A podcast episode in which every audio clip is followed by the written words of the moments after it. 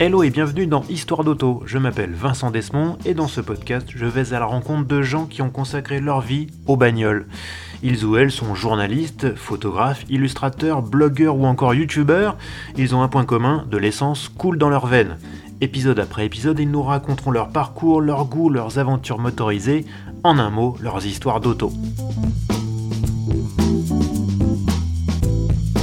Mon invité est né et a grandi en Irlande, un pays totalement dépourvu de constructeurs automobiles. Ce qui ne l'a pas empêché de se passionner pour les bagnoles dès le plus jeune âge, au point de décider d'en faire son métier. Devenu ingénieur, il se verra rapidement confier des projets de grande importance. Parmi ses faits d'armes, le développement du tout premier Nissan Qashqai, un succès fracassant avec 2,5 millions d'exemplaires vendus. Il s'occupera ensuite de la Renault Zoé, la première voiture électrique polyvalente et abordable. Enfin, mon invité a été l'ingénieur en chef de l'une des toutes meilleures sportives de ces 20 dernières années, j'ai nommé l'Alpine A110. Une épopée qu'il raconte dans un livre qu'il vient de publier dans sa langue natale, intitulé Inside the Machine. On va parler de ce parcours exceptionnel et de cet ouvrage passionnant avec mon invité, David Twig. Bonjour David. Salut Vincent, je suis ravi d'être avec toi ce matin. Euh, bah, écoute, tout l'honneur est pour moi, je suis vraiment super content. On, s'était rencontrés, je me souviens, à la présentation de l'Alpine Ascendi, j'avais au, circuit du Sambu qu'on avait discuté et je me souviens de, je me souviens encore de, l'émotion de l'essai de cette voiture. C'était rare que, enfin voilà, moi je, suis, je suis journaliste depuis plus de 20 ans maintenant. Euh, et, c'est quand même rare de descendre d'une bagnole, voire même quand j'étais dans la voiture, je faisais mon plateau, c'était pour en légende à l'époque, et je me souviens que j'étais, euh, j'étais, j'avais presque les larmes aux yeux tellement j'étais ému par cette voiture en la conduisant, quoi. Et je me souviens d'être descendu de la voiture et d'avoir dit euh, un truc de genre, mais elle est super, votre voiture, elle est géniale, euh, bravo, quoi. Donc voilà, et, je me souviens d'avoir été un peu surpris de me dire ah bah tiens c'est marrant c'est lui il est pas français euh, le, boss il est pas français non plus. Bon bah d'accord ils ont ressuscité ils, ont ressuscité Alpine en faisant mieux que les Français donc euh, super bravo quoi. Oui tu sais c'est toujours sur le, circuit de Grand Sambu qu'on va en parler peut-être mais tu sais c'est toujours un moment de stress quand même quand on est ingénieur en chef de voir les, les, les journalistes les grands journalistes internationaux et tout sortir des voitures pour la première fois bah, euh, on, est, on est stressé, pour être honnête. Hein. et moi, j'étais super content parce que j'ai vu enlever le casque et tout de suite, c'était la banane. le casque. Donc là, je dis, ah, Ok, c'est pas si mal que ça. bon, David, on va, on, va évidemment parler de la 110, mais on va, on va, revenir, euh, on va revenir au début. Alors, déjà, en introduction, je, je, je, rappelle donc que tu as, tu as publié ce livre que je recommande chaudement euh, à tous ceux qui nous écoutent. Alors, malheureusement, il est en anglais. T'as prévu de faire une traduction? Ah, bah, justement, justement. Je veux bien, donc je suis un peu embarrassé. Franchement, Vincent, de parler d'un bouquin qui est dans la langue de, de, Shakespeare et pas encore dans la langue de Molière. Ouais. Mais justement, c'est assez de, demandes parce que, bien sûr, c'est un effort de traduire en, français. Mon français n'est pas assez bien pour l'écrire en français, donc je l'écris dans ma langue maternelle. Mais bon, on ne sait jamais s'il y a assez de demandes, assez d'entrées en France. Euh, je me tâcherai de faire une traduction euh, correcte et euh, proposer ça aussi aux, aux lecteurs francophones. Eh ben écoute, si tu as besoin d'un relecteur, hein, tu peux compter sur moi. ah merci.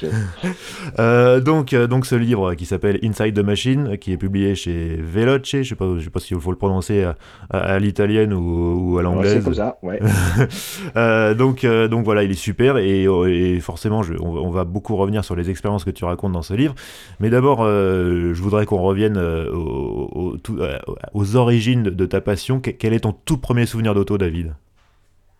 Un tout premier souvenir d'auto, c'est probablement d'être sous une voiture, et j'oserais dire c'était probablement une Ford Cortina de l'époque, euh, avec mon papa en train de bricoler sur la voiture parce que mon papa, bah, je sais, c'est une histoire hyper classique, mais euh, mon papa, c'était un, passionné des voitures, il adorait les voitures, et, mais souvent c'était bricolé sur la voiture, pas pour la passion, mais juste pour la réparer pour le matin, parce que lui, il avait besoin de la voiture. Donc moi, mes premiers souvenirs, c'est avec mon papa en disant, OK, passe-moi les clés de 13, OK, 12, 10, voilà. Et, moi en train de passer les outils comme ça, je crois. Et à quel moment tu t'es dit, euh, c'est sûr, euh, je veux, je veux, travailler dans l'auto, euh, c'est ma passion, je veux en faire ma vie? Eh bien écoute, tout petit, je sais aussi, c'est une histoire très très classique, c'est presque banal, mais justement parce que mon papa, il était un peu, on va dire, un ingénieur, euh, euh j'oserais pas dire raté, mais il n'avait pas l'opportunité d'aller euh, à l'université, faire ses, études, etc. C'était très difficile à son époque. donc lui, il m'a probablement poussé un petit peu sur, vers ce métier.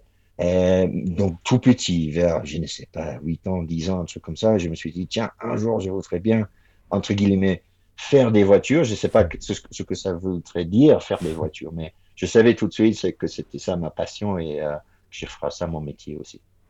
Alors, coup de peau, tu es, tu es né à Cork, euh, ville du sud de l'Irlande, où il y a une université qui, je me suis documenté, est apparemment assez réputée, même fondée par euh, par la, c'était la, reine Victoria apparemment. Absolument, oui. voilà.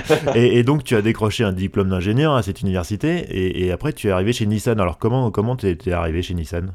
Bah oui, donc déjà pour les études, même si c'était, bah là on est on est il y a longtemps, hein, c'était fin des années 80. Hum. Moi j'avais fait euh, une étude d'ingénieur euh, électrique électronique parce que j'avais vu même à l'époque que tout ce qui est électricité, électronique, software, tout ça, ça sera l'avenir, même dans les années 80, c'était évident.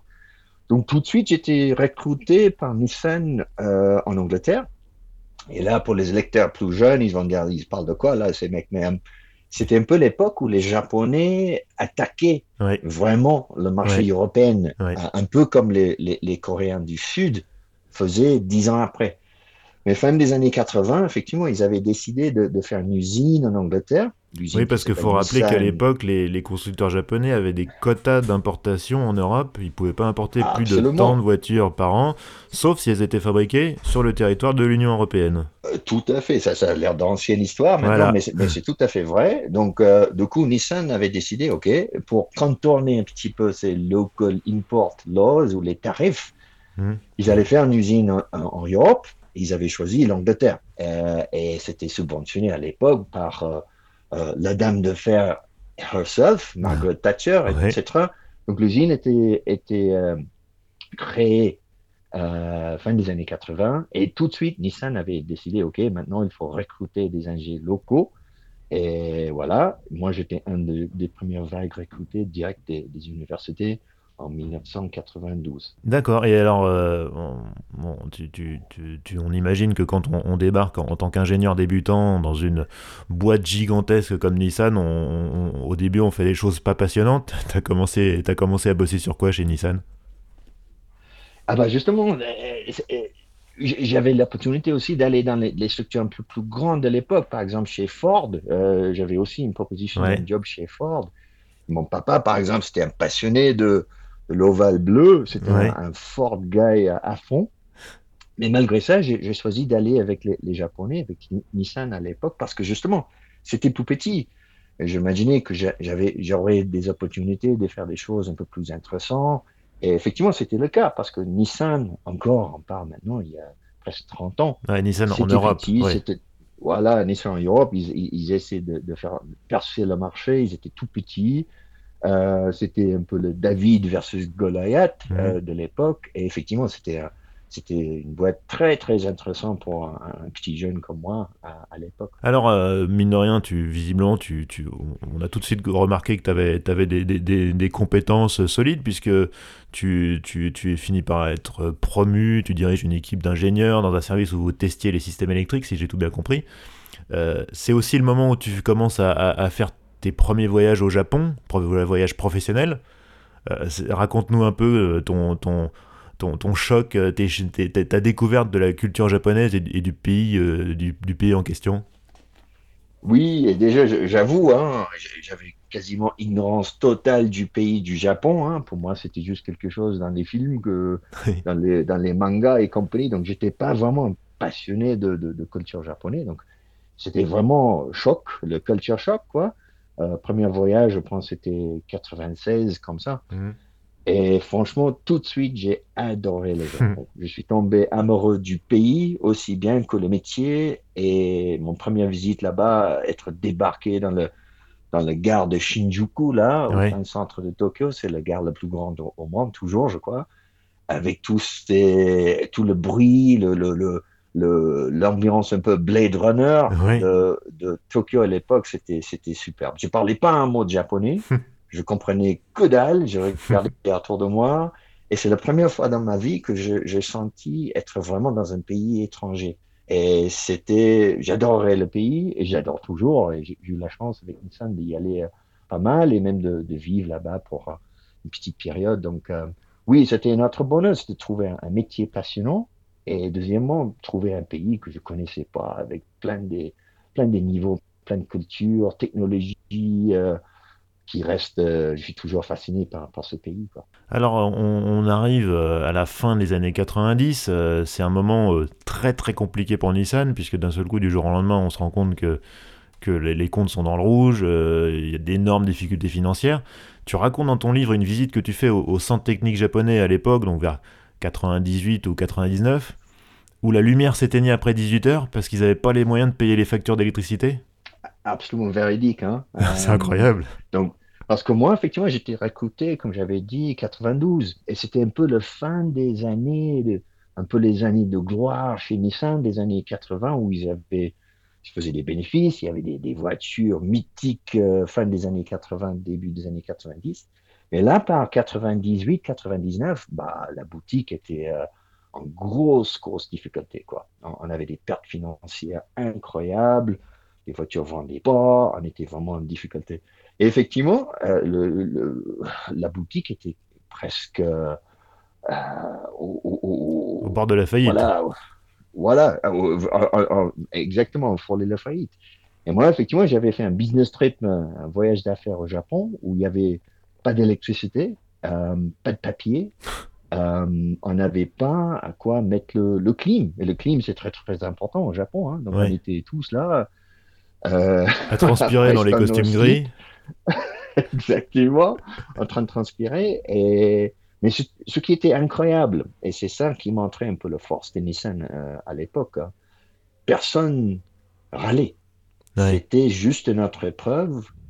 On bossait tous, même s'il y avait coupure d'électricité après 18 heures le soir, tout le monde bossait jusqu'aux 20 euh, heures le soir. Pas de question. Hein. Donc, euh, c'était vraiment, c'était le moment de, pas de, voilà, c'était pas le moment de baisser les bras, c'était le moment de dire, OK, on y va, on sait pas euh, qu'est-ce qui va nous arriver, mais on va y arriver. Donc c'était un moment très très difficile, mais un moment qui, qui m'a marqué quand même. Ouais, tu racontes que tes collègues japonais euh, ramenaient des petites euh, lampes à, à, pile pour justement compenser le fait qu'il n'y avait plus de lumière après 18 heures, donc ils continuaient à travailler dans la demi-obscurité avec leurs petites lampes de poche. tout à fait, tout à fait. Je n'ai pas trop insisté sur l'histoire de, le manque de papier dans les bureaux et, surtout le manque de papier dans les toilettes. Je voudrais pas être vulgaire, mais là, là, aussi, on a trouvé des solutions. Voilà, je dirais pas plus. C'est génial. bon, et toi, euh, personnellement, alors, à part, à part les pénuries de papier toilette, comment, comment tu as vécu cette période? Ah, Franchement, j'étais très très dur, hein, comme tout le monde. Moi, je ne voyais pas l'avenir de la boutique. pour être honnête euh, avec toi, Vincent, j'ai préparé mon, mon CV. Quoi. Et pour la seule fois dans ma vie, euh, j'ai pensé à chercher un autre emploi parce que j'étais sûr que, on sera, que c'était le fin. Quoi. Je ne voyais pas l'avenir. Euh, et ça, c'était pas une période qui durait 2-3 mois. Hein. Ça, ça, durait, je dirais, un an, 18 mois. Hmm. Et comme tu sais, euh, il y avait des rumeurs, des discussions. Est-ce qu'on sera acheté par l'État japonais? Est-ce qu'on sera acheté par Ford? Et, Mais le rumeur le plus persistant, c'était qu'on sera acheté par Daimler Chrysler. Ouais, c'est fou ça. Mercedes-Benz. Oui, ouais, j'avais complètement oublié cette rumeur-là euh, de, de, rachat par ouais, Daimler Chrysler, donc Mercedes quoi. Et, et, et c'était, tu penses vraiment qu'il y, y, a eu des négociations ou c'était juste au Japon où ils essayaient de se remonter le moral en se disant allez, après tout on est digne de se faire racheter par Mercedes, euh, c'est bon quoi. Ah non non non, c'est vrai ça. Il y, a, il y, a, pas mal d'études, pas mal pas mal des, des, des, informations publiées sur ça. Non non, il y avait des vraies ah des vraies discussions à, à très très haut niveau et ça c'était presque bouclé, disons. Donc, non, non, c'était pas que des rumeurs, ah c'était vrai.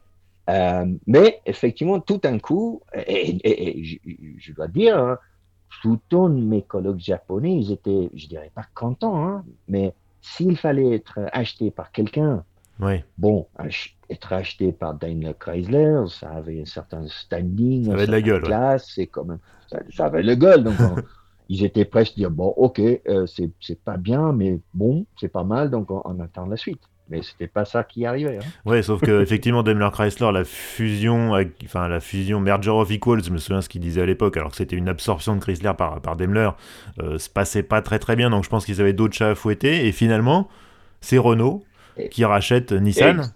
Enfin qui, qui s'allie avec Nissan, des prises de participation croisées. Comment tes, collègues japonais ont, accueilli, la nouvelle du rachat par Renault Bah justement, donc, euh, parce que j'étais toujours au Japon à cette époque-là où l'alliance était signée. Et je raconte ça aussi dans le bouquin, mais c'est histoire véridique. J'avais, des collègues qui venaient vers moi et qui disaient euh, Ah, Dave-san, est-ce que tu peux nous expliquer là C'est quoi Renault? Euh, Parce qu'ils ont du mal un petit peu avec les. C'est incroyable, ça paraît incroyable quand même. Et c'était à moi d'expliquer, ben, écoutez les gars, c'est un Renault, c'est un constructeur automobile français. Et ils disaient, ah oui, c'est vrai. oui, oui, c'est vrai, les gars, ça existe.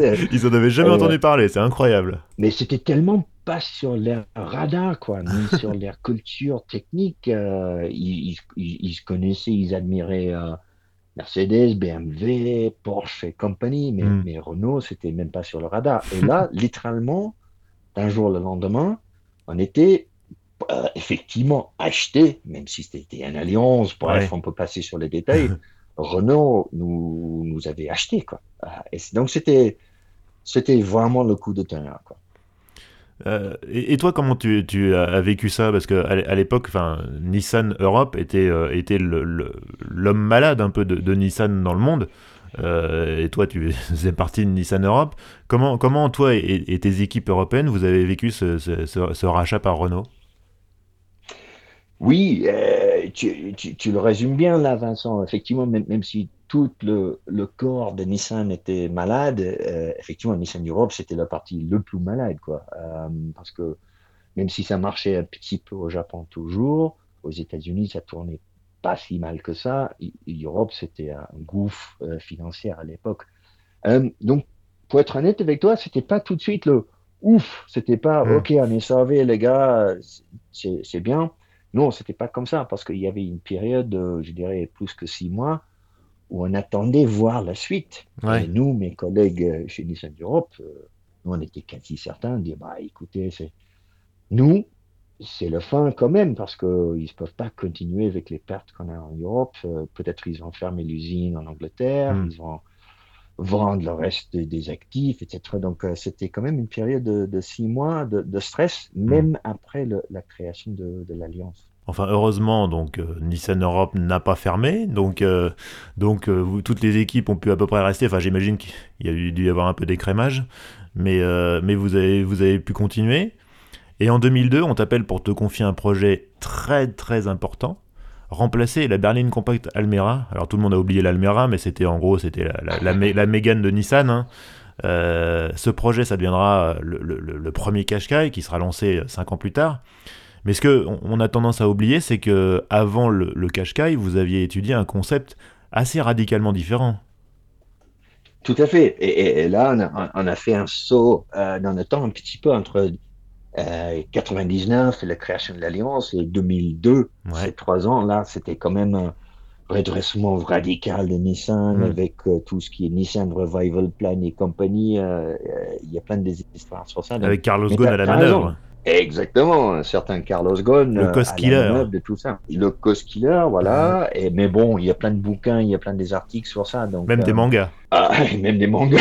Et peut-être bientôt une série Netflix, qui sait. Hein. Oui, c'est vrai.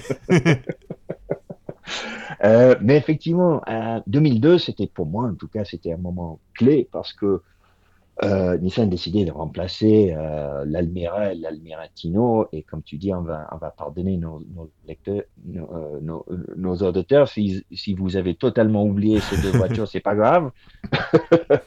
euh, donc c'était le moment de les remplacer. Et, et moi, effectivement, on m'a demandé d'aller au Japon, euh, vivre au Japon et, et commencer les préétudes de comment remplacer ces voitures. Euh, et effectivement, il y avait un projet qui s'appelait le projet B32A, totalement oublié maintenant dans hmm. l'histoire, qui était une espèce de... Oh, la voiture le plus proche, c'était peut-être le Seat euh, Altea. Vous voyez, donc une espèce de... Voilà, on va dire mi-chemin entre, entre un MPV et une un monospace et une berline, ouais. Voilà, l'idée c'était bon, on a, on a des on a des berlines, on a des, des, des monospaces, est-ce qu'on peut faire un truc un peu moite-moite? Donc on a étudié ça pour neuf mois quand même, on est mhm. allé assez loin, avant de se rendre compte que, bah non, ça ne marchera pas. Ouais. Rétrospectivement, effectivement, quand on voit le succès, entre guillemets, du, du Seat Altea ou, de la Golf Sportsvan, qui est un peu l'équivalent, euh, enfin Sportsvan, ou c'était la Golf Plus aussi à l'époque, qui était un peu l'équivalent chez Volkswagen, euh, qui, sont, qui ont fait des flops, on se dit que rétrospectivement, effectivement, euh, c'était, c'était, pas, c'était pas le meilleur concept. Quoi. Non, effectivement. Donc finalement, vous explorez l'idée d'un crossover, alors inspiré du, du Nissan Murano américain, ça les gens connaissent déjà un petit peu plus, en soi, c'était déjà une innovation, euh, ce, crossover à la sauce européenne. Mais surtout, ce, qui est, ce qui est, je pense, peut-être le plus important dans, le, dans le projet Qashqai, c'est les objectifs de réduction des coûts complètement drastiques. Absolument, absolument. Donc on a fini, euh, effectivement, pour étudier cet euh, affordable crossover là, ou, crossover petit SUV maintenant, on mélange un peu les gens, mais on est tombé sur cette idée-là, inspirée, comme, comme, vous avez dit, par le Nissan Murano, qui était déjà un, carton aux États-Unis, mhm. et aussi inspiré pas mal, euh, ça, peut surprendre euh, nos auditeurs un petit peu, mais aussi le Honda HRV, le petit Joy Machine là. Mhm. Euh, du début des années 2000, oui. Tout à fait. Donc la, la Qashqai est souvent, j'ai souvent vu le Qashqai loué comme la, voiture qui a créé le petit crossover. Donc c'est simplement pas vrai. Hein. Il y avait des autres voitures avant, notamment le HRV, qui n'a pas cartonné à l'époque, mais c'était. Euh, c'est le premier qui a vraiment marché, marché très fort, quoi. Absolument. Et aux États-Unis, il y avait des, voitures comme le Morano, etc. Donc, par un peu, de, un peu de bonne chance, un peu de bon jugement, on est tombé sur cette recette-là pour le petit crossover. Mais effectivement, comme tu dis, ça ne sert à rien d'avoir une bonne idée, un bon concept, etc., si la voiture est, simplement trop chère. Donc, nous, on avait des, des cost targets, des cibles de coûts, et le coût fixe et le coût variable extrêmement dur, mais vraiment, vraiment dur. Des, targets quasi euh, impossibles à, atteindre. Euh, donc voilà, euh, on a débuté quelques années de travail vraiment, vraiment difficile en termes de, maîtrise de ces coûts. Mais je, tu dis dans le livre que tu, as quand même été un petit peu aidé par, Renault, justement, et par un certain Carlos Tavares, qui euh, aujourd'hui est, est, le big boss de Stellantis, mais euh, à l'époque, il était directeur de programme de la Renault Mégane. Et en gros, il, t'avait communiqué en, gros une fiche de, de, prix, de, de, prix des pièces sur, sur une Mégane et t'es tombé de l'armoire parce qu'en gros, ils achetaient des pièces, mais beaucoup moins cher que vous. Ah bah oui, ah bah oui. Donc il faut pas oublier, à l'époque, Nissan avait un petit 4% du marché en Europe. Hein, Que ça. Donc nous, on était tout tout petit. Or, Renault, quand même, c'était un, déjà un, big player, quoi, avec la Mégane à l'époque. Là, on parle de Mégane 2, le B84. Euh, donc cette voiture-là, ça, ça, a cartonné. Hein. C'était mhm. vraiment. Notamment grâce à la version monospace. Tout à fait, exactement. Le, le, le, le Scénic à l'époque.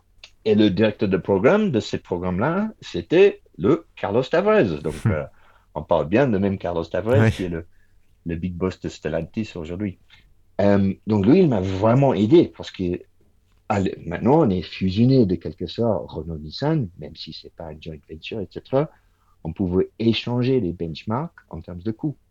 Et lui, c'était vraiment gentil à sa part parce que théoriquement, il n'aurait pas dû faire ça, mais il m'a confié un peu les benchmarks de coûts sur le Megane 2. Et ça m'a donné un peu, voilà, c'est ça le coût compétitif d'un radiateur ou d'un mm. pompe à eau ou de, voilà, une siège complet, etc. Et c'est en utilisant ce benchmark-là qu'on pouvait vraiment négocier avec les fournisseurs pour dire, les gars, arrêtez avec ces prix comme ça, c'est ça le benchmark et mm. vous allez nous aider euh, à atteindre ce type de, de, compétitivité en termes de coût. Donc, je sais que c'est pas peut-être la partie la plus glamour de l'industrie. Hein. Euh, non, mais c'est vital. Hein. Exactement, donc c'est vital parce que ça sert à rien de faire des beaux voitures ou des projets passionnants si ils perdent de l'argent. Oui. Voilà, c'est très important. donc à l'époque, vous, vous, euh, vous avez, évidemment, c'était compliqué parce qu'un un véhicule comme ça, vous n'en aviez jamais vendu. Vous saviez pas exactement combien vous alliez en vendre par an vous aviez, avais demandé alors un, un Suzuki-san, je sais plus comment il s'appelait, enfin un, japonais qui, qui, était spécialiste des évaluations, qui des, des prospections et qui disait ok, vous allez en vendre, allez, 130 000 exemplaires par an. Et, je me souviens que, l'accueil de la presse spécialité à l'époque, moi j'avais pas été à la, présentation, mais, j'avais un confrère quand il était revenu en se disant mais ce truc-là, c'est pas, pas très jojo, euh, c'est même pas une 4 motrices, euh, qui va acheter ça Enfin, tout le monde, tout en gros, c'était le, c'était le, c'était le, la tendance un peu, les, les premiers retours de, des essais. Et en fait, on, on, avait tout faux, hein, nos autres journalistes. Et puis en même temps, vous aussi, puisque c'est pas 130 000 exemplaires par an que vous aurez vendu, mais quelque chose comme 250 000. Absolument, absolument. Donc je sais que on parle de Qashqai, probablement nos auditeurs disent attendez, ils, ils vont parler de l'Alpine 110 quand Mais parce qu'on est tellement habitué de voir le Qashqai dans les roues, mais quand même c'était un projet hors norme, comme tu dis, pas seulement sur la partie concept, maîtrise des coûts, etc., mais effectivement l'estimation des ventes, exactement comme tu t'as dit. Donc c'était un certain Suzuki-san, Akihisa Suzuki, donc c'est toujours un bon ami, est responsable de faire les estimations des, des ventes du marché. Et je me souviens très bien du, de, la réunion, on au Japon, et Suzuki-san dit, OK les gars, je pense on peut faire l'année pic, donc ça c'est l'année des, ventes maximum, 130 mmh. 000 par an. Waouh mmh. Et moi, j'ai regardé, j'ai dit, attendez, est-ce qu'il a bu quelque chose ce matin? Qu'est-ce qu'il a, Suzuki-san, aujourd'hui? Parce que le, le, Honda HRV, au plus fort, vendait à peine 60 000 par an. Ah et là, le type, il était en train de dire, on va vendre deux fois ça, quoi. Et moi, je dis, c'est fou. T'es, sûr, Suzuki-san Il dit, oui, oui, David, euh, fais-moi confiance, etc. Et effectivement, il avait tort, exactement comme tu dis. La voiture avait cinq ans de suite euh, où euh, la voiture vendait plus que 250 000 par an. Donc c'était limité, les ventes étaient limitées simplement par la capacité de l'usine en Angleterre de, de, de, de, fabriquer la voiture. Donc autrement dit, si on pouvait fabriquer, disons, un demi-million, on aurait pu les vendre. Hein. Et ça pour 5 ans de suite. Et c'est pour ça, les petites blagues en anglais qui marchent pas en français, hein, la, voiture, euh, elle est souvent appelée le, cash cow, ou littéralement la vache à lait. Le, vache, à, vache à lait, voilà, voilà. Parce qu'effectivement, quand on a le double des estimations en termes de volume, ah, c'est une machine à fric. Ouais, tout le reste, c'est du bonus, quoi. Ah, voilà. Et rétrospectivement, comment tu expliques le, succès incroyable de ce modèle? Oh là, j'ai du mal à expliquer ça. Euh, même toi mais en quel...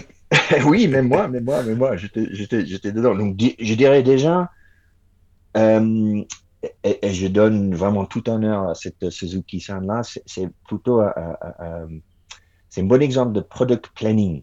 Donc je dirais pas que c'est un, chef d'œuvre d'engineering, même si c'est moi qui est responsable, mais en termes de product planning, c'est parfait. Donc c'était la voiture nécessaire, c'était le right car, right time quoi. la bonne voiture au bon moment. Voilà, c'était une bonne voiture pour la famille, c'était tout ce qu'il faut, mais pas trop. Euh, c'était le bon prix déjà, donc c'était abordable. Et troisièmement, je dirais, c'était quand même un joli coup de crayon euh, par le designer en, chef. Donc c'est un Suisse, il s'appelle Stefan Schwartz, mm. euh, qui reste toujours un bon ami aussi. Mm. Je pense qu'il a fait un joli design, pas trop, c'est pas flashy, c'est pas bling bling, mais ça plaisait. mais honnêtement, Vincent, entre nous, un, coup de chance. Hein. C'était juste le, la bonne voiture au bon timing et euh, ça a cartonné. Bon, en tout cas, euh, évidemment, auréolé de, ce succès-là, en, 2005, Nissan te propose de devenir ingénieur en chef et non pas juste assistant ingénieur en chef. Ça aurait été une première pour un, un nom japonais, c'est le genre d'offre qu'on peut pas refuser, et pourtant, toi, tu la refuses. Pourquoi? Bah oui, bah oui. Euh, et à l'époque, euh, même moi-même, je disais, ah, t'es fou, David. Mais c'était euh, un peu, des, fois dans sa carrière, on a, on a, des carrefours comme ça. Donc, le problème avec ce job-là, c'était un job au Japon. Mhm. Donc, c'était pas une mission de quelques années là-bas, comme j'avais déjà fait, mais c'était vraiment pour passer le reste de ma carrière au Japon. Et même si j'adorais le Japon, j'ai hésité, parce que c'est quand même un sacré truc à te demander. Et aussi pour ma femme. Euh, parce que j'étais marié déjà, et mhm. euh, demander à ma femme de s'implanter durablement au Japon, faire notre vie au Japon, c'est quand même pas si simple que ça. Euh, donc effectivement, avec beaucoup, beaucoup de regrets, j'ai dit non merci à ce job-là, et c'était, mais c'était vraiment dur. J'étais pas sûr de moi, mais j'étais obligé effectivement de refuser ce poste qui était un grand honneur. Hein. Hum, je suis hum. toujours honoré par cette offre, même si c'était il y a quelques années maintenant. Et, donc, une fois qu'on est, on dit non à un poste comme ça chez Nissan, en gros, euh, après, euh, en gros, c'est, tu, si tu veux faire, si tu veux continuer de progresser, faut aller ailleurs, quoi. Donc, ailleurs, chez Renault, c'est, bah, chez Renault Nissan, c'est, c'est le technocentre, quoi. Donc tu te retrouves euh, quelques mois plus tard au Technocentre complètement lost in translation avec ton français qui à l'époque était loin d'être apparemment aussi bon qu'il ne l'est aujourd'hui. Euh, raconte-nous un peu comment tu débarques comme ça dans cette planète inconnue. Ah bah justement, donc euh, déjà c'était grâce à mon chef à l'époque, mon chef japonais, donc c'est un monsieur qui s'appelait Nakamura-san, et lui, c'était l'inverse de. Imaginez votre stéréotype de manager japonais très strict, etc. Donc c'est l'inverse. Voilà, c'est l'inverse de ça. Et c'est lui qui a eu l'ouverture d'esprit de me proposer écoute, David, ok, je comprends, tu peux pas venir au Japon, etc. Mais là, dans l'Alliance, on a besoin des ingénieurs comme toi. Euh, l'autre côté du, de, de Manche, euh, au Technocentre. Et, et donc c'est lui, effectivement, qui a organisé cette transfert de Nissan vers Renault. Donc je me trouve un jour à Guyancourt, euh, dans la région parisienne, dans l'énorme centre d'ingénierie de Renault, qui est assez imposant quand même, hein. mm-hmm. assis dans le, dans le lobby. Euh, Avec ton badge visiteur. Mon badge visiteur, voilà. tu repars à zéro, quoi, c'est terrible. Voilà, j'avais à peu près deux mots de français, bonjour, merci, à peine. et, et, là, tout de suite, vraiment, on m'a mis, on m'a jeté dans le bain de Renault pour dire ok, maintenant il faut, euh, faut nager. ah, dans ton livre, tu parles de. Tu, forcément, tu, tu, fais des comparaisons entre, entre Nissan et Renault. Nissan euh, t'en parle comme d'une euh, organisation quasi militaire, et à l'inverse, tu décris Renault, et là je te cite, comme un fascinant, complexe, exaspérant et attachant bazar. Alors, je veux bien que tu me racontes un petit peu ça. J'ai traduit mess par bazar parce que je trouvais que ça, correspondait bien. Ah, bravo pour la traduction déjà. C'est, euh, oui, non, et, c'est vrai. Hein, le, le, que je fais souvent, je sais que c'est un peu facile, mais je trouve que c'est, quand même assez juste. C'est voilà, si Nissan c'est l'armée, il faut imaginer l'armée très disciplinée, etc., avec les, les différents rangs, les soldats, etc. Euh, Renault, pour moi, c'était, c'est toujours d'ailleurs, c'est une famille. Mmh. C'est comme une famille. C'est très, très attachant. C'est des fois un peu désorganisé. Mmh. Euh, il des coups de gueule, euh, voilà. Euh, des fois en boude. Il des crises de famille. Mais ça reste une famille dans laquelle il y a beaucoup de soutien, beaucoup d'amour. Mais des fois, ça manque un peu de discipline. Et je suppose, de quelque sorte, c'était mon job, comme Nissan Boy, un peu parachuté chez Renault, de d'apporter un tout petit peu de cette discipline, je dirais pas japonais, mais peut-être de Nissan style, d'injecter ça un peu dans le, euh, on va dire dans le bazar euh, attachant de, de, Renault. Et c'est ce que j'essaie de faire euh, pour le reste de ma carrière chez, chez Renault, quoi. Et alors là, on, te parle alors d'un projet de petite voiture électrique. On est, on est à ce moment-là en 2009, donc on est vraiment Enfin, aujourd'hui, la voiture électrique, on a, on a tous les coins de rue. À l'époque, on est quand même très très en amont de cette vague-là. La Nissan Leaf, elle n'est pas encore sortie, elle sortira l'année d'après.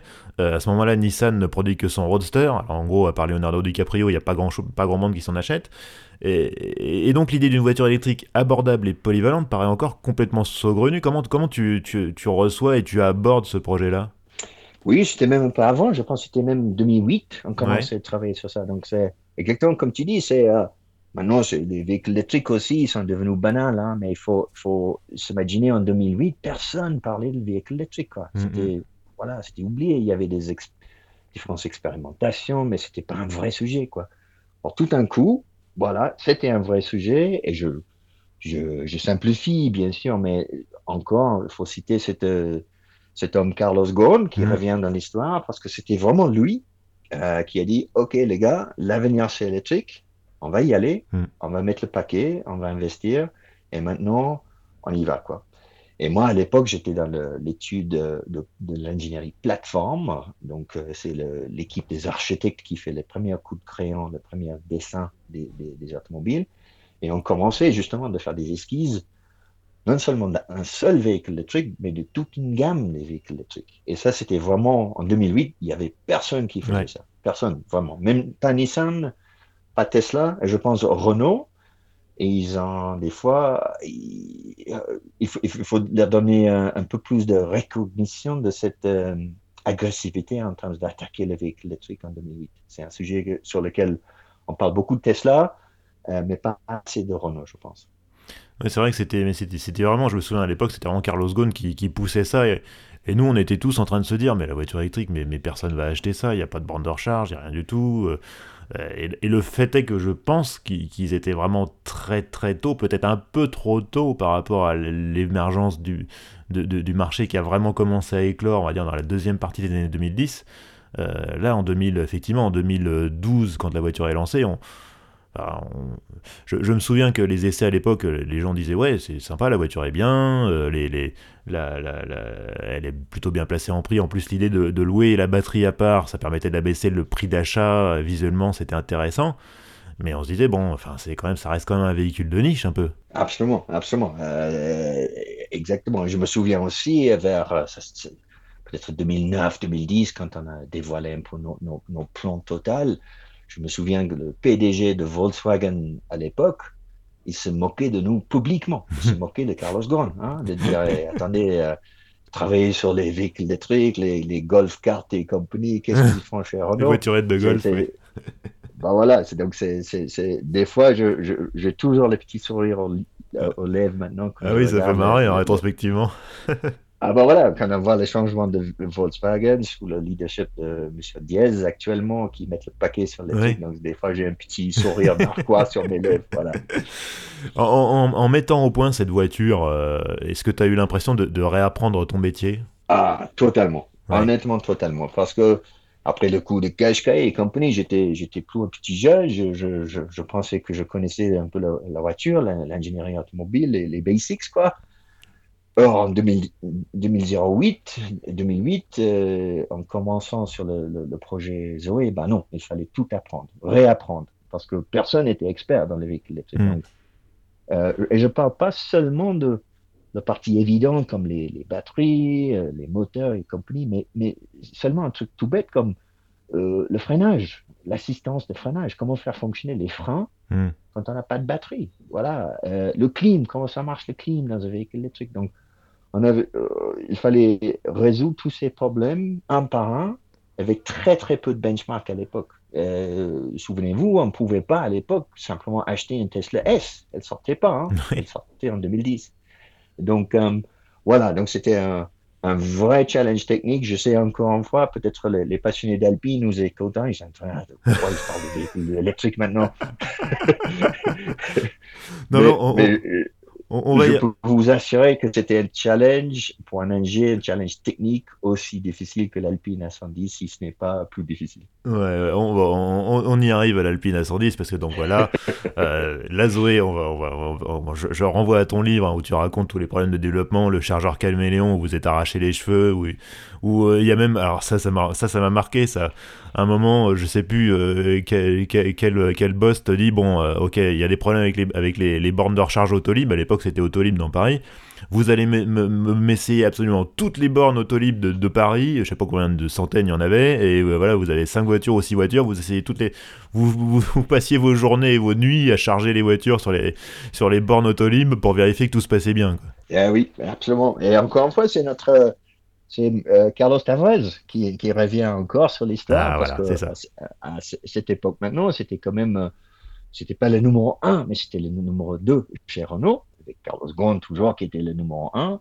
Et c'est lui qui un jour, il, avait, il en avait marre, le pauvre, de nos, nos pronostics sur la fiabilité de charge, etc., surtout sur les, les bornes euh, Autolib. Donc, et un jour, il a, il a craqué, il a dit euh, Ok, arrêtez vos conneries, vous allez tester ces points de charge un par un à Paris et revenez avec les résultats. Le problème, il y avait 4500 points de charge. Oh la vache Oui, puis on peut pas dire non à Carlos Tavares, quoi. Ah non, ah non. Mais on l'a fait, on l'a ah fait. Euh, avec nos petits mains, un par un. Euh, donc à l'époque, si vous, vous, vous souvenez de voir des, des Zoé plus ou moins prototype, plus ou moins pas joli, en train de sillonner les, les routes de Paris. Euh, donc c'est ça qu'on était en train de faire. Bon, bon alors on arrive à, Alpine, hein, parce que là, bon, la voiture est lancée en, en, 2012. Voilà, les gens sont en train de se dire Ah, bah c'est pas trop tôt, mais non, ça fait trois quarts d'heure qu'on attend. Bon, donc euh, voilà, le projet est terminé. Euh, ton truc, c'est les suivis de projet sur la durée d'un produit, ça t'intéresse pas. Toi, ce qui t'intéresse, c'est de lancer un nouveau projet. Et, euh, t'entends parler de, du serpent de mer, une énième tentative de résurrection d'Alpine. Alors j'ouvre une parenthèse, j'ai appris dans ton livre qu'il y a eu 9 tentatives de relancer Alpine entre 95 et 2013, 9 quand même. Mais cette fois-ci, c'est du sérieux. La, la co-entreprise est créée avec Caterham. Euh, tu postules auprès du patron qui, qui s'appelle Bernard Olivier. Euh, évidemment, t'étais pas le seul à postuler et, tu n'as pas eu le poste. T'étais un, un peu déçu, on imagine? Ah Oui, pour être honnête, reprendre, c'est oui. Mais euh, pour être honnête, j'étais moins déçu après parce que j'ai appris que c'est un certain Jean-Pascal Dos oui. qui a eu l'honneur de rafler le poste, invité d'Histoire d'auto, là, il y a quelques... Ouais, il y a pas mal, pas mal d'épisodes, ouais. Quand tu es battu par un gars comme Jean-Pascal, tu peux pas t'en plaindre. Parce que je, je, je, le connaissais un peu à l'époque, maintenant c'est un bon ami, mais, euh, et, mais je savais par réputation que c'était un vrai, un vrai passionné, donc je me suis dit, tiens, s'il faut être battu par quelqu'un, bon, c'est un vrai passionné, donc euh, voilà, je, j'étais pas trop trop déçu. Oui, donc alors pour ceux qui, veulent euh, en savoir plus sur Jean-Pascal, il était l'invité de l'épisode numéro 20. Hein. Il est adorable, Jean-Pascal, donc euh, l'épisode est passionnant. N'hésitez pas, une fois que vous avez terminé celui-là, arrêtez pas tout de suite, hein, terminer celui-là, et après, allez écouter l'épisode 20. Voilà. Bon, alors ce qui se passe, c'est que bon, le, deal avec Caterham prend l'eau, hein. visiblement Caterham n'avait pas les poches assez profondes. donc tout le projet est rapatrié euh, chez Renault et, là tu reçois un coup de fil de Bernard Olivier. Tout à fait. Et, effectivement, comme tu racontes, euh, c'était quand même un choc parce que non seulement Caterham euh, avait financé la moitié du projet, mais la moitié des équipes aussi. Ah c'était des équipes anglaises, ah ex-Caterham, ex-Lotus, etc. donc tout un coup, on avait, on avait plus une équipe, on avait une demi-équipe. Hmm. Et, le premier job, c'était de reconstituer cette équipe. Et ça, pas facile comme vous pouvez imaginer. Alors, cher auditeur, je vous rappelle que vous pouvez euh, suivre ce podcast sur les réseaux sociaux, Twitter, Facebook, Instagram. Euh, ça vous permet de savoir à l'avance euh, les invités que je reçois et du coup, vous pouvez leur poser des questions. Et alors, mon cher David, tu as eu pas mal de, questions. Hein, ton, parcours suscite pas mal de curiosité. Alors là, j'ai une question du, du, stagiaire de United. Quelles ont été les concessions ou les compromis qu'il a fallu accepter pour que le projet Ascendi soit validé en haut lieu? Oula Beaucoup. Là, il faut un autre beaucoup, beaucoup. non, non, je, je, blague. Euh, honnêtement, je dirais pas vraiment des compromis, pour être honnête. Et je raconte ça un petit peu dans le fameux, fameux livre, encore une fois, le, le fatidique réunion sur le septième étage de, de, de, siège social de Renault où le, projet était décidé. Je dirais pas vraiment des compromis. C'était plutôt euh, une exigence euh, financière, pour être honnête. Euh, donc, c'était pas question de faire une voiture qui va perdre beaucoup d'argent. Hmm. C'était ça le compromis. Donc, euh, et encore, c'était toujours Carlos Ghosn euh, à la tête de Renault. Euh, n'oublions pas. Oui, qui est pas, qui est pas du tout un carguy, lui. Hein. Bah, bon, eh, effectivement, c'est un carguy, mais c'est un carguy, on va dire, un peu caché. C'est un carguy dans son temps. Hmm. mais c'est clair que c'est pas un passionné pilote comme un Carlos Tavares, par exemple. Qui était toujours là aussi d'ailleurs comme numéro 2. Donc l'exigence sur le projet, c'était vraiment, ça pouvait pas être juste, comme on dit en, anglais, un cost center. Donc quelque chose qui va juste coûter de l'argent de hmm. l'entreprise. Il fallait que le projet être capable de se soutenir financièrement sur la durée. Donc, ça veut dire tout de suite, il faut faire une voiture qui va pas perdre trop d'argent. Et on revient sur la même thématique qu'on a discuté sur le Nissan Qashqai, c'est la maîtrise des coûts. Et je sais, encore une fois, c'est pas trop sexy comme sujet, mais c'est vital. Hmm.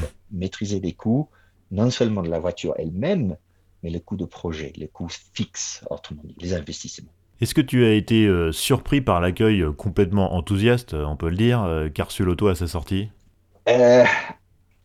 Au risque au risque d'apparaître très arrogant et sûr de moi, je ne peux pas mentir non plus, je dirais non. j'étais pas trop surpris parce que moi, j'avais la chance incroyable depuis deux ans, ou voire 13 ans, euh, trois ans, de conduire la voiture moi-même.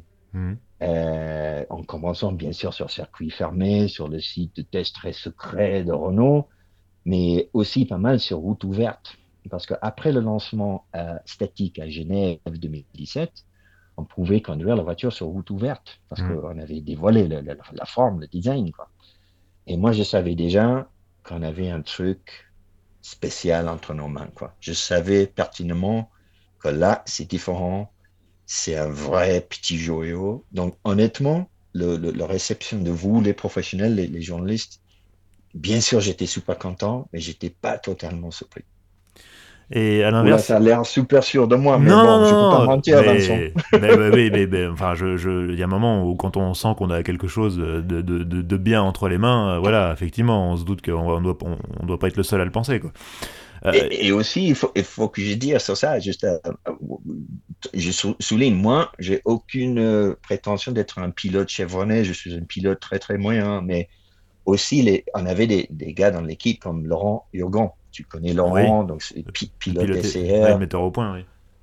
Absolument, Renault Sport, euh, Alpine, euh, donc un, génie au volant. Et hmm. quand un gars comme Laurent me dit, David, là, elle est vraiment, vraiment spéciale. Là, un truc qui va, voilà, ça va, voilà, ça, ça claque. Là, ah. tu écoutes. Un gars comme Laurent, tu écoutes. Ah, ça fait chaud au cœur, ouais. Ah oui. Et alors, à l'inverse, est-ce que, est-ce que t'es pas un peu déçu par son, on va pas dire échec commercial parce que le terme est trop fort, mais son succès en, demi-teinte, on va dire euh, Là, encore une fois, je ne peux pas mentir. Je dirais oui, surtout au début. Donc, plutôt content de, de, l'impact en France, quand même, parce qu'on avait des passionnés en France. Quand même, la voiture est très, très, très, très bien reçue en France. Mais j'étais effectivement un petit peu déçu par la réception, surtout en Angleterre. Euh, parce que quand même, les, les, les British, c'était une voiture vraiment avec un, petit ADN British, il faut le dire, hein, parce qu'on a tracé un petit ADN via Caterham jusqu'au Lotus, les Lotus Elise et compagnie. Et c'est le type de voiture qui plaît énormément aux. Bah oui, c'est du Light is Right, enfin, c'est l'esprit Colin Chapman quelque part. Hein. Euh, aussi, et la presse anglaise aussi, la presse british était, euh, a fait des, des, éloges sur la mm, voiture, mm, mm. donc, euh, mais elle, elle, elle, elle, était un succès, voilà, on va dire, relative là-bas et aussi en, en, Allemagne. Mais je dois dire quand même que cette année, euh, et 2021-2022, les équipes euh, alpines, là, les équipes commerciales, ils ont fait un excellent travail, euh, rafraîchissement de la voiture, etc. Et là, mm. les ventes, j'ai vu récemment, je, je, suis ça comme bien sûr comme passionné. Mm. Euh, ça répare pas mal de tout là. Il y a des, des, des, chiffres de vente là assez récents qui sont tout à fait plus que respectables. Alors j'ai une autre question Twitter euh, d'un internaute qui s'appelle Nonox. Euh, rétrospectivement, est-ce que tu penses que le passage euh, par le projet Zoé était obligatoire pour pouvoir accéder à un, projet comme la 110 C'est vrai que ça, on dirait un peu un bâton de maréchal pour un ingénieur automobile, un projet comme la 110.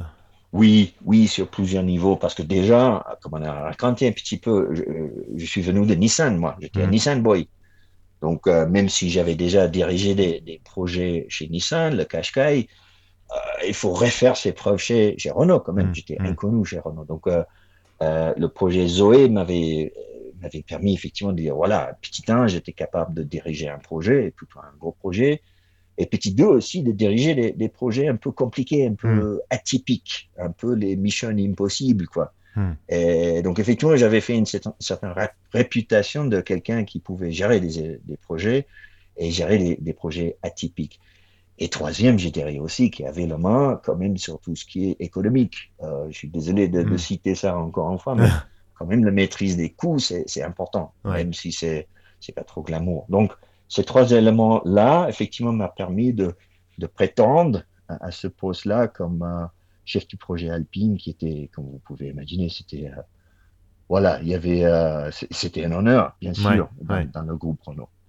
Et c'est marrant, tu parles d'un projet un peu spécial, et, c'est vrai, j'ai découvert dans, ton livre que, en fait, l'équipe d'ingénieurs Alpine était complètement isolée. Euh, vous étiez dans un coin du Technocentre, pas du tout en relation avec le reste de Renault c'était un, projet. tu, utilises le mot en anglais euh, Skunkworks, qui, qui, qui, est assez génial parce que, enfin, moi je suis un passionné d'aviation, hein, donc euh, Skunkworks c'était euh, c'était c'était Lookid qui faisait des projets complètement fous en Californie, genre les, les U2, les, les, les, F-117, les avions comme ça qui sont complètement mythiques, qui étaient faits par cette petite équipe de, de, fous furieux autour d'un ingénieur de génie qui s'appelait Kelly Johnson. Et, et, et, donc tu, parles de, tu, tu, tu utilises ce terme-là pour dire voilà, c'était c'était c'était nous, on était les Skunkworks, on était cette espèce d'équipe à part.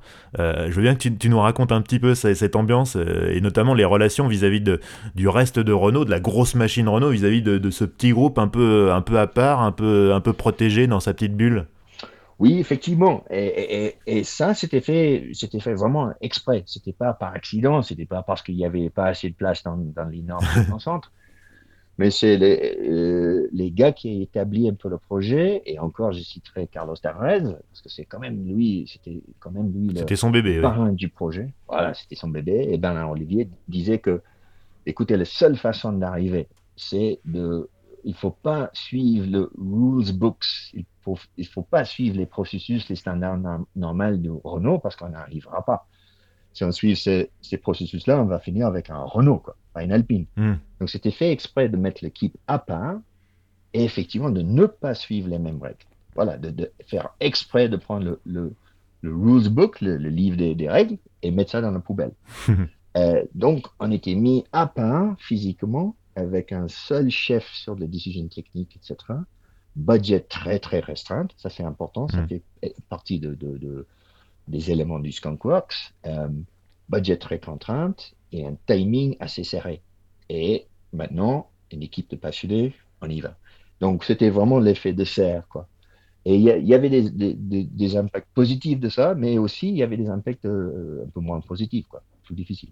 Oui, parce que tu, tu parles de, notamment euh, quand il y a eu la phase de la mise en production, où euh, les, grands gourous de la qualité chez Renault euh, voulaient vous imposer des normes qui étaient complètement ingérables à l'échelle d'une petite usine comme celle de Dieppe. Oui, exactement. Et, je dois souligner là quand même, Vincent, quand on parle des grands gourous de chez, chez, Renault, je dirais avec absolument les bonnes intentions. Hein. Ouais. C'était pas mal intentionné, c'était pas, c'était pas des gars qui venaient juste faire euh, rendre nos, vies difficiles. C'était pas ça du tout. C'était vraiment dans un esprit de, vouloir avoir euh, un objet de bonne qualité. Hmm.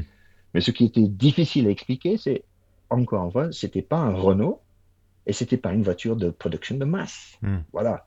Une Clio, on produit dans 8 heures dans une usine, on va fabriquer peut-être 250 ou 270 Clio dans la journée. Ouais. Voilà, avec Alpine, on va fabriquer peut-être 30. Donc, c'est plus comparable en termes de gestion de qualité avec des boîtes comme Ferrari ou Aston Martin hmm. ou encore AMG qu'avec hmm. Renault. Hmm. Et ça, c'était très, très difficile. Il y avait quand même un peu de clash, quelques discussions, on va dire, euh, voilà, musclées, etc., pour, euh, pour avancer le, le, projet. Alors j'ai une question de, de, Martin sur Twitter. À quel point est-ce compliqué aujourd'hui de porter des projets de sportives légères comme la 110 Oula, Martin, c'est mission impossible ah. maintenant. Ah bah oui, justement, c'était déjà difficile. Là, on parle des années 2013-2014 euh, avec le lancement de la voiture 2017. C'était déjà difficile là, euh, mais là, aujourd'hui, c'est extrêmement difficile, bien sûr, parce que tout ce qui est réglementation, mm. euh, voilà, c'est extrêmement dur. C'est extrêmement dur techniquement, c'est extrêmement dur d'un point de vue gestion de la masse, on va y mm. revenir probablement, mm-hmm. Et aussi économiquement. Voilà, encore les bilans économiques, c'est très très difficile. Mais pour, pour, pour, te donner un exemple de ça, donc l'A110, je parle bien de l'A110 moderne là, euh, c'est probablement la dernière voiture qui sort sans aide à la conduite ou ADA, AS, comme on dit dans le jargon. Donc, euh, je me souviens justement au, Salon de Genève, un journaliste euh, suisse, je pense, m'avait posé la question. Il Monsieur Twig, ok, est-ce que, est que, est que vous pouvez faire la liste des systèmes ADAS sur la voiture Il avait son petit carnet là, pour, prêt à noter tous les systèmes. Et donc, moi, j'ai dit Ok, donc tu vois le volant là et le pédale d'accélérateur, voilà, c'est tout. Ah, il y, a quand même un EBS et un ESP. Hein. quand même, oui, j'exagère un petit peu, mais mais il n'y a pas de lane keeping assistant, il n'y a pas de emergency automatic braking, il n'y a, rien. Quoi. Donc c'est un peu old school. Et peut-être c'est la dernière de, son genre. Alors, euh, effectivement, j'ai une question euh, d'un internaute qui s'appelle Ouvergrave. Et alors, je, je sais pas, je pense que tu vas peut-être pas être très à l'aise pour y répondre, mais je vais te la poser quand même. Est-ce que tu penses que la, que la future berlinette qui sera électrique pourra conserver les qualités de l'actuelle eh, oula, donc là. À terrain glissant. Hein. Non, non, non, non, absolument pas. Non, non, pas de souci. Donc, là, je peux parler librement. Moi, je fais tout partie de la boîte. Ouais, ouais, ouais. Et je suis simplement un, un, fan, un, passionné d'Alpine.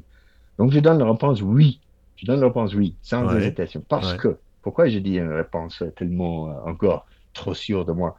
c'est parce que je connais les gars à l'œuvre. C'est bah simple que ça. on, revient à Jean-Pascal. Bah voilà. Et quand on, a des gars comme Jean-Pascal à, l'œuvre, et aussi ses compatriotes chez Lotus, parce que Ouais. Pas oublier, ok, Lotus maintenant, ça fait partie du géant groupe Geely et compagnie, ok. Mais quand même, ça reste une équipe de passionnés Mm. qui connaissent leur métier, qui connaissent le light is right. Donc moi, je fais pas trop de soucis. Avec les gars comme ça, à Love, ils ont trouvé des solutions pour contourner toutes les problématiques de la masse, etc., etc. Donc moi, je suis super content, super confiant et j'attends juste voir le, le magie qui va, qui va, euh, voilà, voilà, la magie qui va sortir de la cuisine. Oui, c'est vrai qu'on se dit, euh, s'il y, a une équipe qui peut bien s'en sortir, c'est une équipe dirigée par bah, Jean-Pascal Dos, ça c'est clair. Et, et, et si on dit plus que ça, et s'il y a deux équipes, un peu le dream team que tu voudrais mettre sur le problème, c'est Lotus et Alpine. Ouais, c'est vrai, c'est vrai. Euh, vrai. Et c'est le cas.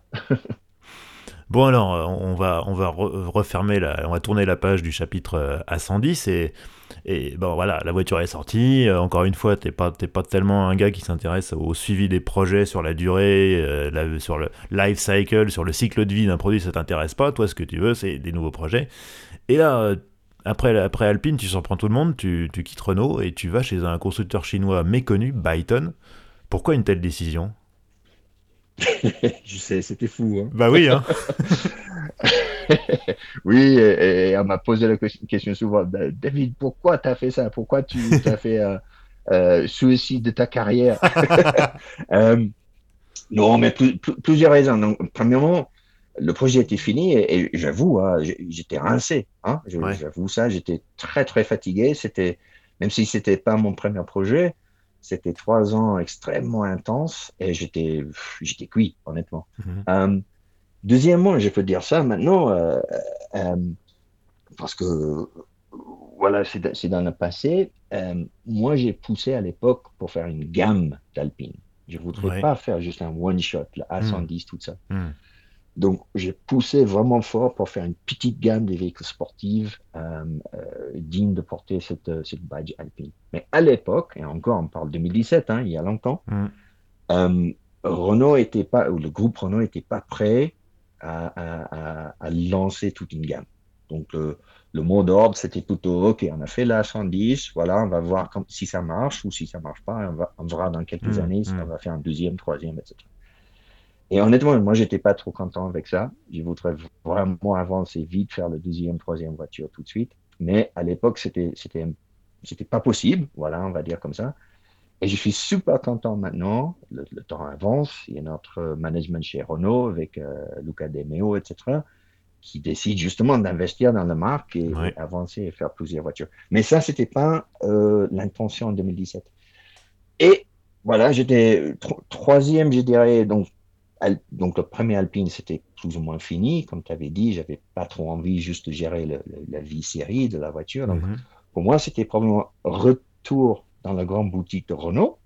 Voilà, retour au rang, fini le Skunk Works. Mhm. Euh, je reviens remettre le costume, co- costume costard et, et, et prendre un job dans le, dans le grand Renault. Et, et honnêtement, j'étais. Voilà, ça, ça, c'était, c'était pas vraiment un truc qui m'a passionné plus que ça. Ouais. Et un jour, je reçois un coup de fil. C'était un chasseur de tête. Voilà. Et je voyais le numéro qui était le numéro américain, 001, je le connaissais pas. Et bon, bref, pour, pour faire court, j'ai fini par dire, tiens, ça me, ça m'intéresse, le monde de- des startups en Californie. Ouais. J'avais bien sûr suivi l'histoire de Tesla comme tout le monde. J'étais curieux. Donc, euh, peut-être dans un moment de faiblesse, euh, allez, pourquoi pas. Euh, Tu vois, j'a- j'avais, j'avais 48 ans et je me suis dit, tiens, si jamais je ferai, euh, je tenterai le coup pour voir qu'est-ce que ça donne, tout ce monde de start-up, euh, un peu américain, un peu californien, c'est maintenant ou jamais. Et voilà, je me trouve euh, quelques mois après en Californie avec cette boîte Byton. Donc tu t'installes, en, en- en- comme tu dis, en Californie, même dans la Silicon Valley, si je me trompe pas. Tout à fait, oui, oui, plein sud, juste, juste au sud de San Francisco, au plein centre de, voilà, le, le, le célèbre Silicon Valley. Et- Loin de Dieppe, hein, Ah, très très loin de Ouais, j'allais dire, euh, changement euh, radical d'ambiance après euh, Dieppe et, et le technocentre. Oula, oui, donc on a parlé de culture shock euh, en passant de Nissan à, à Renault. Oui, j'avoue, euh, passer de, de, on va dire, de Paris, Dieppe, mon, petit monde de, de passionnés alpines, et je me trouve euh, en Californie, voilà. c'était voilà encore un sacré culture shock, mais extrêmement intéressant. Est-ce que alors l'aventure Byton, enfin déjà l'entreprise, elle, a, mis la clé sous la porte il y a déjà quelques années. Toi, ton aventure chez Byton, elle aura duré que, que deux ans. Euh, qu'est-ce qui, qu'est-ce qui, qu'est-ce qui allait pas dans cette boîte? Ah, Oula, pour faire court, je serai très très court. Moi, je pense, et je pense que tout le monde ne sera pas d'accord avec moi, mais je pense que côté produit, c'était un bon produit. Donc c'était clairement pas un Alpine, hein, c'était un gros SUV. C'était un SUV électrique, et je me souviens avec un immense écran euh, pour, pour l'instrumentation, le divertissement et tout. Bardé avec de l'électronique, technologie dernier point, très très connecté, euh, etc. Euh, donc c'est un peu l'antithèse de, d'Alpine. Mais à mon avis, c'était un produit qui était très très intéressant quand même. C'était encore le bon produit. Donc je pense, même si on était assez fort sur le côté produit industriel, honnêtement, Vincent, entre nous, on était nul sur le parti euh, lever des fonds. Hmm. Euh, trouver les investisseurs, trouver l'argent pour avancer le projet. J'ai pas besoin d'expliquer à nos auditeurs que euh, l'industrie automobile, c'est très, très, très cher. Euh, euh, pour faire une nouvelle plateforme, nouveau powertrain, toute une gamme des voitures, une usine flambant neuf en Chine, on ne parle pas des centaines de millions d'euros, on parle des milliards. Et, et, même en arrivait de lever des fonds plutôt pas mal en Chine, donc on avait des investisseurs côté Chine capables de nous financer, euh, on n'avait jamais vraiment réussi à trouver l'investisseur ou le, soutien qu'il fallait euh, aux States, notamment, hmm. et en Europe. Donc, bref, comme 90% des startups, c'est les statistiques, hein, ils sont très, très difficiles. Euh, à un moment donné, on n'avait pas assez d'argent pour, pour avancer et c'était le, le cap du fin. mais honnêtement, zéro regret de mon côté. C'était deux ans extrêmement passionnants mm. que j'ai adoré. Mm. J'ai adoré l'ambiance Silicon Valley, un peu le weekend do it, euh, positive attitude des, Américains. Donc, mm. euh, zéro regret. Enfin, en tout cas, tu n'as pas perdu ton temps, puisque une fois que tu étais en Californie, euh, tu as décidé d'un petit peu rester plus longtemps, puisque tu as fait un, petit passage chez Waymo, la, la division voiture autonome de Google. Euh, c'était comment euh, l'ambiance de travail et les projets chez Google? Oui, c'est marrant, hein, parce que même, même, ma femme, elle, me dit Attends, je comprends pas. Donc, as fait, tu, tu travailles chez Alpine. Euh, donc c'est un peu la voiture pour conduire. La voiture de puriste, oui. Voilà, c'est ça. Et là maintenant tu veux bosser chez Waymo, les gars qui veulent faire le, le véhicule qui se pilote euh, soi-même, le véhicule autonome, je comprends que dalle quoi.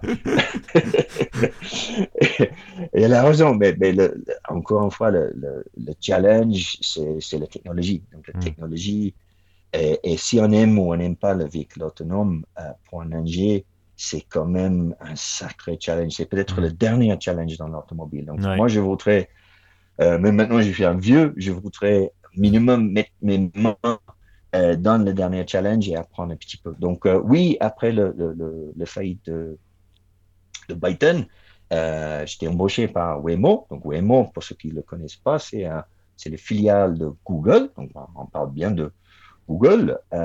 donc, c'est le filiale qui, qui, qui est dédié euh, au véhicule autonome. Et quand je dis autonome, je ne parle pas d'un véhicule qui, voilà, que, il faut surveiller le volant quand même. Des fois, il conduit lui-même, des fois, non. Le vrai véhicule autonome, ça veut dire ADL4 dans le jargon, voilà.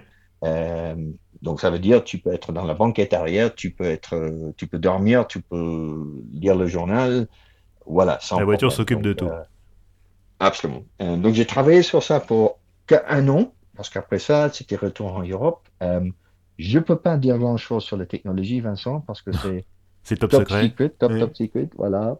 Mais tout ce que je peux dire, c'est c'est absolument fascinant. C'est plus fond. Et ça va arriver, donc ça va pas arriver demain, voilà, c'est clair, ça va prendre un peu de temps quand même, mais euh, ça va totalement changer l'automobile et le monde de l'automobile.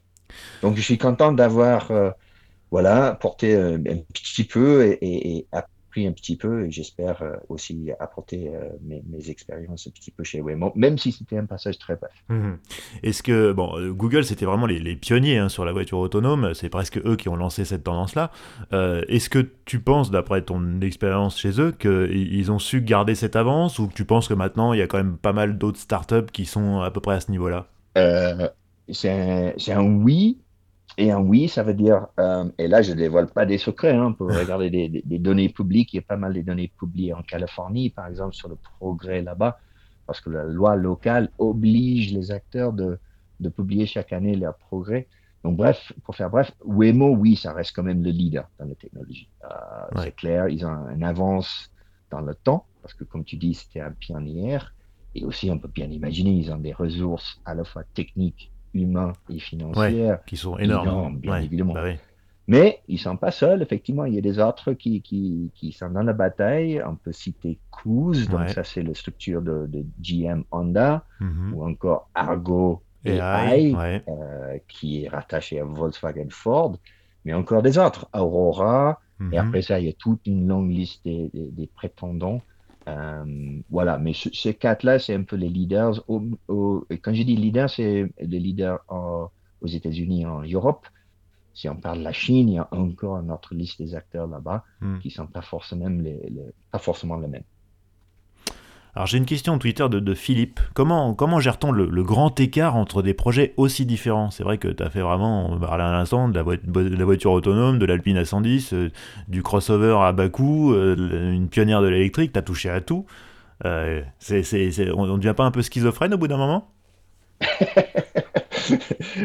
Merci Philippe pour, pour la question. Je, te passe ma femme qui va répondre à cette question-là.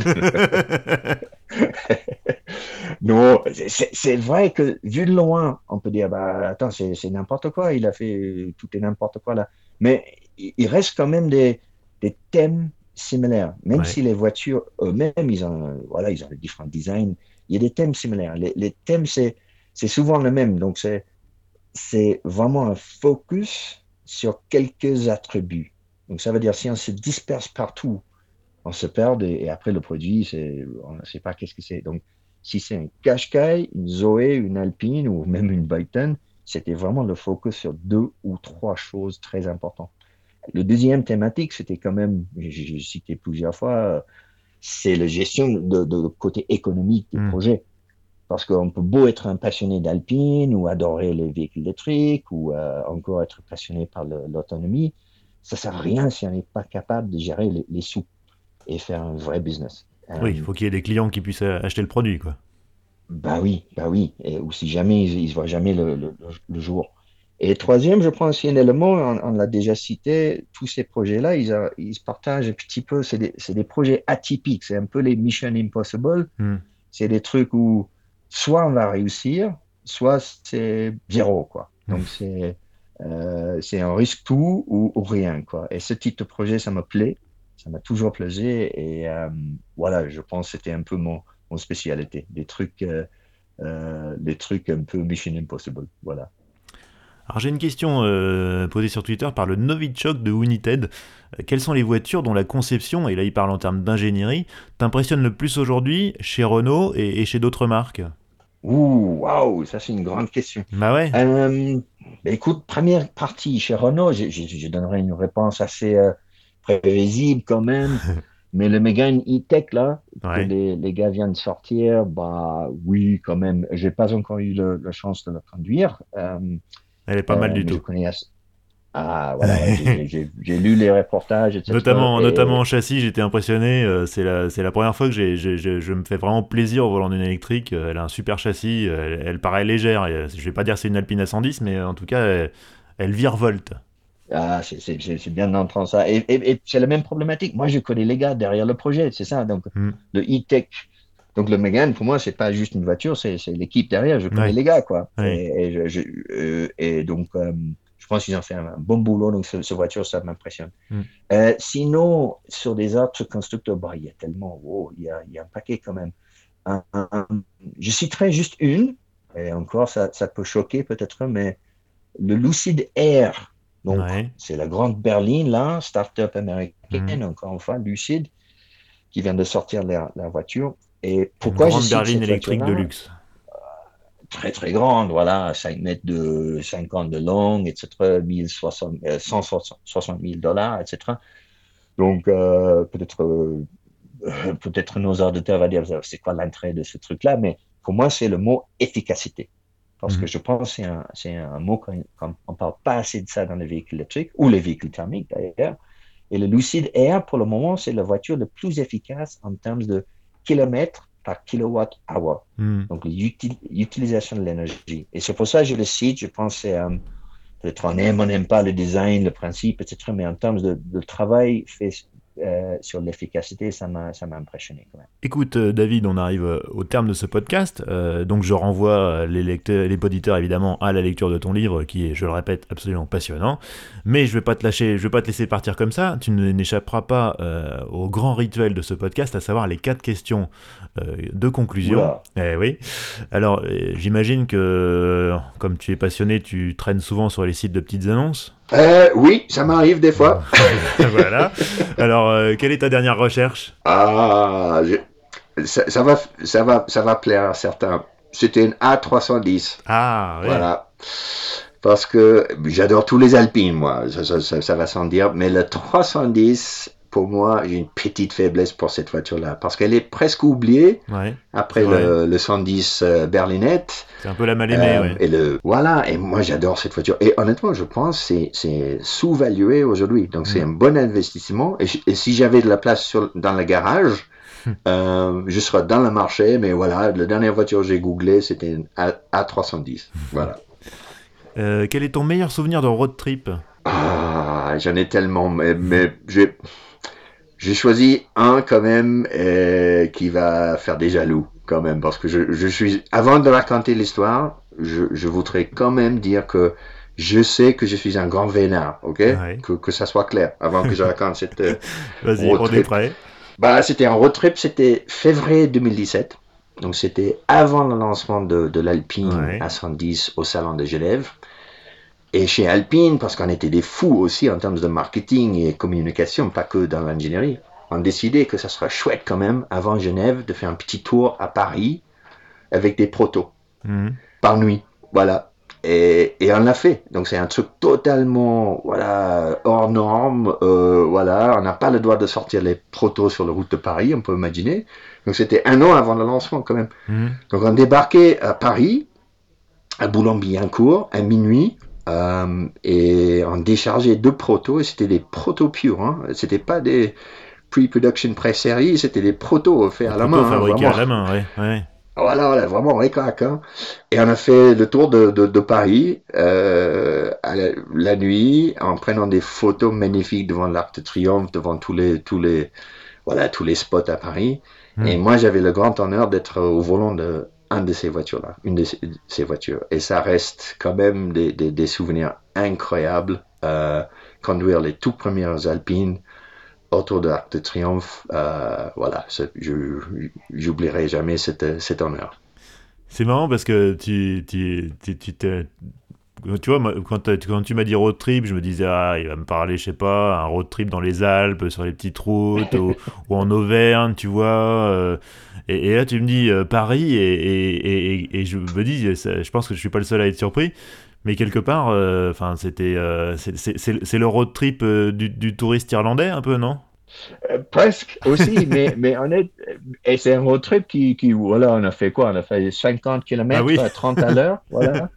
Euh, mais, mais honnêtement, même, même, si je suis pas français, ou je suis français par, par naturalisation plutôt, honnêtement, quand on a fait le tour de, de Triomphe, voilà, 15 à l'heure, hein, parce qu'on avait des photographes aussi, j'avais quand même des frissons. J'étais conscient de conduire la nouvelle Alpine, la renaissance alpine, autour d'Arc de Triomphe.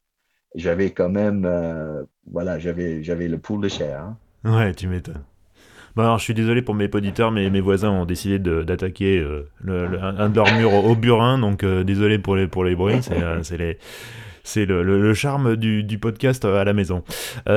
troisième question, mon cher David, ton garage idéal sans limite de budget, tu as droit à quatre voitures, mais ça doit quand même convenir à, ton mode de vie. Combien de voitures? 4 4. 4. Oh c'est dur, c'est ah bah dur, parce que moi, je, depuis tout petit, c'était le, euh, c'était notre petit jeu pour euh, faire passer les longs voyages avec mon papa. C'était de faire le, le Dream Garage, mais c'était 10 voitures. Ah bah oui, mais 10 c'est trop facile. Oula, allez, ok, 4. Je, je, commence avec la voiture que j'ai déjà dans le garage. C'est pas mal parce que j'en ai déjà. Donc c'est une petite 911 Porsche 911 SC de 1980, donc c'est de, 3 litres.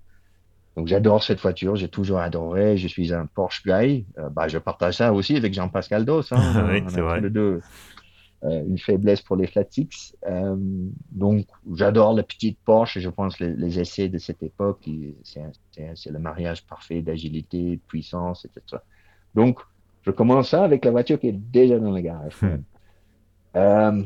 Bon, quand même, il faut, faut une petite A110 quand même dedans. Allez. la, euh, tienne, évidemment. Hein. Oui, je parle de, de, de, la, moderne. Euh, et plus précisément, ça sera la, version la, plus simple que possible. Donc, euh, ouais, je suis d'accord. Pure. Je suis d'accord. ça serait la même pour moi. pouces. voilà, avec zéro option sauf l'échappement sport. Je prendrai l'échappement sport, c'est chouette quand même. Mais, les A110, c'est un peu comme les Porsche 911 d'ailleurs, le, plus simple, le mieux pour moi en tout cas. Ouais. Euh, le troisième, quand même, j'ai aussi, euh, je suis un passionné des, voitures d'avant-guerre, euh, même si j'adore les Young Timers, les voitures des années 90, etc. j'adore les, les, les, vraies anciennes. Donc là, je, je me lâche vraiment un truc impossible à avoir, mais ça sera une Bentley 4 litres et demi, fin des années 20. Donc c'est la voiture mythique. Des Bentley Boys les Bentley Boys avec toute la romance de les Bentley Boys de l'époque. Le, train bleu. Voilà, le train bleu, tout ça des, des années folles. Le camion le plus rapide du monde. Et voilà, voilà. donc, j'en ai jamais conduit un, mais c'est une voiture pour moi qui euh, voit tout, tout, le romance des années 20 euh, et, dans ces, ces, ces camions-là. Et voilà, le quatrième, tu as dit quand même, il faut que ça, ça soit un garage pratique. Bah oui, c'est ça, il, faut il te faut un peu un délit. Ça manque, ça manque un peu de délit, même si tu peux utiliser l'Alpine à 110 tous les jours. Hein, mais euh. Oui, donc mon, donc mon délit, bien sûr, il me faut un truc de 4 places, un truc assez, assez, assez sage. Voilà, donc euh, donc c'est euh, donc c'est une Nissan GTR R34 euh, Nurspec. Voilà. D'accord. Donc j'adore les GTR et le, R34 pour moi c'était le summum. Et c'est un bagnole incroyable que tu peux vraiment utiliser comme un daily. Hein. Ouais, euh, Bon, le, coup de carburant, peut-être ça sera un peu difficile, mais euh, à part ça, c'est une voiture euh, incroyable. quatre places, très confortable et un, truc de, un truc de dingue. Et un petit clin d'œil vers Nissan et mes, mes ouais. Bah ouais, grave. Ah, puis euh, ça va plaire beaucoup à une partie de mon poditorat parce qu'il y, a un, il y a un peu un fan club GTR hein, parmi ceux qui nous écoutent. Donc là, je pense qu'ils sont tous exultés là. ok, bravo les gars. bon, alors la, dernière question, et là tu vas, tu, vas, tu, vas, tu, vas, tu vas me dire, mais c'est beaucoup trop dur. Euh, si tu ne devais conduire qu'une seule auto jusqu'à la fin de tes jours, ça serait laquelle? Eh oui, donc réponse encore super prévisible. J'imagine la moitié de vos, de vos, euh, de vos invités donne la même réponse. Et, et là, ça revient sur les Porsche. Hein. C'est difficile à, battre ces gars-là. Donc, ça sera probablement 911. Je dirais probablement la génération 991 pour moi. 191, ouais. Voilà. Euh, qui est effectivement 4 places. Bon, c'est à 2 plus 2, on est d'accord. Oui. Euh, c'est encore la voiture qu'on peut utiliser tous les jours, incroyable sur circuit, incroyable sur road trip, on peut aller faire des courses, etc. Donc euh, voilà, la 911. Voilà. Je, pensais que tu aurais dit une Alpine à 110, mais euh, ok, d'accord. Oui, mais quand même, si c'est la reste de ma vie, bah oui. Euh, et c'est qu'une seule voiture, c'est vrai que c'est très très intime comme voiture, c'est que deux places strictes. Et voilà, s'il faut, s'il faut aller au Castorama et choper euh, un petit truc ou s'il y a deux gamins, s'il faut déposer les gamins à l'école, etc. Voilà, le 9-11 a l'avantage là, hélas.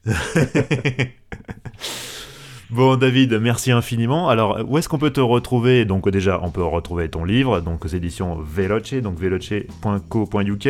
Je mettrai le lien dans la description du podcast. Euh, on peut te retrouver sur les réseaux sociaux aussi? Oui, un petit peu. Donc euh, euh, sur Twitter par exemple, je suis pas, mal là. C'est l'avantage d'avoir un, nom de famille assez bizarre. Donc c'est David underscore Tuhig. Il n'y en a pas, il y en a pas des tonnes. Vous allez me trouver petit peu sur Instagram aussi, euh, mais voilà, surtout sur, sur, Twitter. Et merci encore pour le, pour le, livre. Et honnêtement, si assez d'entrée, je me tâcherai à, à, faire une traduction et avoir une version francophone. Ça serait quand même pas mal. Bah ouais, parce que quand même, tu vois, tu parles de, tu parles de la Zoé et de l'Alpine. Bon, c'est quand même des modèles qui intéressent le lectorat français. Donc, donc ouais, ça serait cool. Ah oui, deux tiers du bouquin, c'est quand même des voitures fabriquées en France. Bah oui, euh, tout. Hein. Bon, écoute, euh, je te remercie infiniment, David. Euh, et puis, en passage, on, on, fait un coucou à Jean-Pascal, hein, qu'on a cité déjà plein de fois dans cet épisode. Et puis, voilà, vive Alpine. Hein Absolument, vive Alpine. Merci, Vincent. Merci beaucoup, David. Ciao. Et voilà, c'est la fin de ce 42e épisode d'Histoire d'Auto, un épisode euh, placé sous le signe de la passion, de la rencontre des cultures, euh, voilà, des différentes cultures automobiles, je trouve je trouve ça chouette. Euh, j'espère qu'il vous a plu. Si c'est le cas, eh ben, n'hésitez pas à vous abonner sur les plateformes de podcasting ou sur YouTube. Laissez un commentaire, 5 étoiles ou un pouce bleu, ça aide à propulser ce podcast. Euh, vous pouvez retrouver le podcast Histoire d'Auto sur les réseaux sociaux, Twitter, Facebook, Instagram. Si vous voulez m'envoyer un petit message, c'est gmail.com Enfin, n'oubliez pas, Histoire d'Auto, c'est un nouvel épisode tous les premiers et 15 du mois. A bientôt et bonne route. Ciao